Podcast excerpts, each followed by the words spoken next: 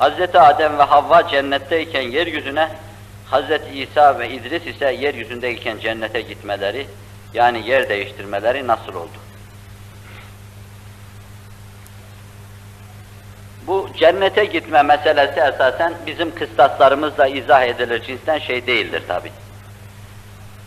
Hazreti Adem'i Allah Celle Celaluhu cennette yarattı. Bazı şahıs tefsirlere göre de adın cennetlerinde yarattı. Ve sonra Cenab-ı Hak Serendip'e gönderdi onu. Fakat Allah'ın yaratması kabul edildikten, cennet ve dünya onun mülkü olduğu teslim edildikten sonra Allah cennette yaratır buraya gönderir, burada yaratır oraya gönderir. Asıl mesele icraatı Allah'a vermektedir. Şimdi adamın, Cenab-ı Hakk'ın kainatı yaratmasından şüphesi varsa, siz ne Adem'in indiğini ne de Hazreti Mesih'in semalara çıktığını anlatamazsınız ona. Çünkü bu esasen mucizedir. Tabiat kanunlarına, biraz evvel mahiyetini az arz etmeye çalıştığım tabiat kanunlarına kafasını takmış bir insana, tabiatı yaratan ve tabiatı hark eden Allah'ın icraatını anlatmak da hadizatında çok zordur. Fakat bu meselenin şöyle bir yüzü var. Allah Hazreti Adem'i mucize olarak yaratmıştır. Bir vesileyle naklettiğim hususu tekrar edeyim. Bilinen meşahirden üç zatı Allah Celle Celaluhu yaratmada, hilkatta mucize olarak yaratmıştır. Bütün insanlığın babası Hazreti Adem, Hazreti Havva insanların anası ve bir de Efendimiz'den evvel sallallahu aleyhi ve sellem beş yüz küsür sene evvel dünyaya gelen Hazreti Mesih'in yaratılması. Bu üç zatın hilkatı mucizedir. Hazreti Adem annesiz ve babasız bir mucizedir. Kur'an-ı Kerim'de müteaddit ayetler bunu nasıl olduğunu, yeryüzünden mayesinin çeşitli elementler olarak nasıl toplandığı, nasıl bir araya getirildiği, bir çamur yapıldığı, balçık yapıldığı, bir protein çorbası hasıl edildiği ve sonra buna hayatın nefkedildiğini ayetler, ayetleri takip ederek anlıyoruz. Bu mucizeyi böyle anlatıyor Kur'an bize. İkinci mucize, babası mı yok, annesi mi yok ben tayin edemiyorum. Hazreti Adem'in bir parçasından, yani onun yapıldığı parçadan, onun yapıldığı mayeden meydana gelmesi itibariyle Hazreti Adem onun babasıdır desek Hazreti Havva'nın anası yoktur. Binaenaleyh anası olmayan olarak da Hazreti Havva'yı görüyoruz. Bu da ayrı bir mucizedir. Allah Celle Celaluhu bunu da anlatıyor. Babası olmayan mucize olarak da Hazreti Mesih'i görüyoruz. Hilkat meselesi mucize olarak insanlar inanıyordu. Bu mühim bir meseleydi. Fakat nasıl daha sonra iki asır evvel, üç asır evvel tekamül nazariyesi, eşya tekamül ede ede insan durumuna geldi nazariyesi, adına izafeten söylenen kafirle söyleyecek olursak, Darwinizm, beşerin efkarını işgal etti. Ve beşer, hakikaten onun vücuduna ihtimal vermeye başladı, olabilir dedi. Muhtemelen o zaman da böyle bir hadise vardı, Hazreti Mesih dünyaya geleceği an. Mucizelerinden de biraz onu teşemmüm ediyoruz, hissediyoruz. Çünkü Hazreti Mesih'in mucizelerinde ölüye hayat verme vardı. Beşer, bağışlarsanız arz edeyim, apışır kalır bu mesele karşısında. Ölüye hayat verme. Sesi soluğu kesildikten sonra bir mucize olarak harika ölüye hayat veriyor. Burada iki şey var esasen. Demek ki o devirde tababet ileriye gitmiş, yapamayacağımız şey kalmadı diyor insanlık. Asıl hilkatı unutuyorlar. Ve biraz belki bugünkü gibi yani, kendi kendine oldu havası hakim. Kendi kendine olduğu havasını Yahudi ika ve ihdas ettiğine göre Hazreti Mesih de Yahudiler içinde neşet etti esasen. Onun için Allah ilk hilkatı bir daha hatırlattı onlara. Bu çok mühimdir. İlk hilkatı hatırlattı. Dedi ki, ben Adem'i annesiz babasız yarattım, mucize. Adem'in hilkatında ne yumurta vardır ne de sperm. O benim kudretimle mucize olarak yaratmıştır. Bir başlangıçtır. Siz bunu unuttunuz. Ben ikinci bir şey gösteriyorum. Hazreti Mesih babasız yaratıyorum onu da. Belki etibba bunun bir yolunu bulmaya çalışacaktır. Ciddi bir refleksle efendim yumurtada tehlike olur da olur falan filan. Fakat bunlar ihtimal hesapları içine girdiği zaman karışır bu mesele. Çünkü kadının aşılanması meselesi belli günde olur. O devrede tam telkin yapılması, geçirdiği infiali o devrede geçirmesi, aşılanma gibi bir keyfiyetin hasıl olması çok düşündürücü şeylerdir. Kaldı ki biz Kur'an-ı Kerim'in anlattığı bu meseleye bir mucize nazarıyla bakıyor ve Kur'an'ı dinliyoruz.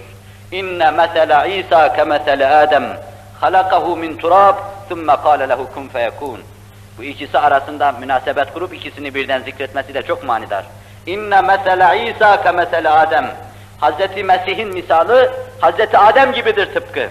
Onun gibi mucizevi olarak yaratıldı. Allah Adem'e ol deyiverdi, oldu. İlk hilkatı hatırlattı bir. İkincisi, tababetle her şeyi yapıyoruz diyen insanlara karşı onları aciz bırakacak bir mucizeyle nebisini gönderdi. Ölüleri ihya etme gibi bir hadise. Beşere bir daha ders verdi ki, esasen hayatı veren Allah'tır, ölümü yaratan yine Allah'tır Celle Celaluhu. Mekanizma sadece belki ruhla kontak olmak için esasen bir vesile, bir vasıtadır. Siz mekanizmanız sağlam olursa ruhla tam münasebet kuracaksınız. Fişinizi sokacaksınız, onunla yürüyecek, onunla düşünecek, onunla bakacak, onunla göreceksiniz. Mekanizma bozuk olunca fiş girmeyecek, ruhla kontak olamayacaksınız. Yoksa maddenin yapacağı şey bundan ibarettir. Ruhla kontak olmak için gerekli malzeme, materyalin bir araya gelmesi demektir. Şimdi burada ayrı şey, soruyla alakalı husus geliyor. Hazreti Adem Aleyhisselam'ı Cenab-ı Hak, cennet tenasül yeri olmadığı için tenasül olsun diye buraya gönderdi. Zaten Allah'ın ilahi maksadı, şuurlu kimseler nazarında sanatlarını teşhir etmekti. Cenneti göstermek değil. Ama cennette yaratılma meselesi vicdanda bir mahkes bırakacak, insanların içinde ebediyet arzusu olacak. Dekart'es şöyledir, sen sınırlısın, sen belli bir varlıksın. Madden, manan, mahiyetin, her şeyin sınırlıdır. Sende sınırsız bir arzu olamaz. Yani sende ebed arzusu olamaz. Sende ebed arzusu varsa, bunu hissediyorsan, bu ebedi bir alemden gelmiştir, senden değildir. Senin çevrenden de gelemez bu. Biz bu meseleyi düşünmüyoruz. Tabii bizde ebedi yaşam arzusu var. Yok olma hepimizin nefret ettiği şeydir. Solma, pörsüme, dökülme hepimizin nefret ettiği şeydir. Ama biz eğer hakikaten böyle kendimiz, kendi kendimize işte bu dar, sınırlı mekanda hasıl olsaydık, bu esrarengiz şeyleri bilemeyecek, ebediyet meselesine akıl erdiremeyecektik.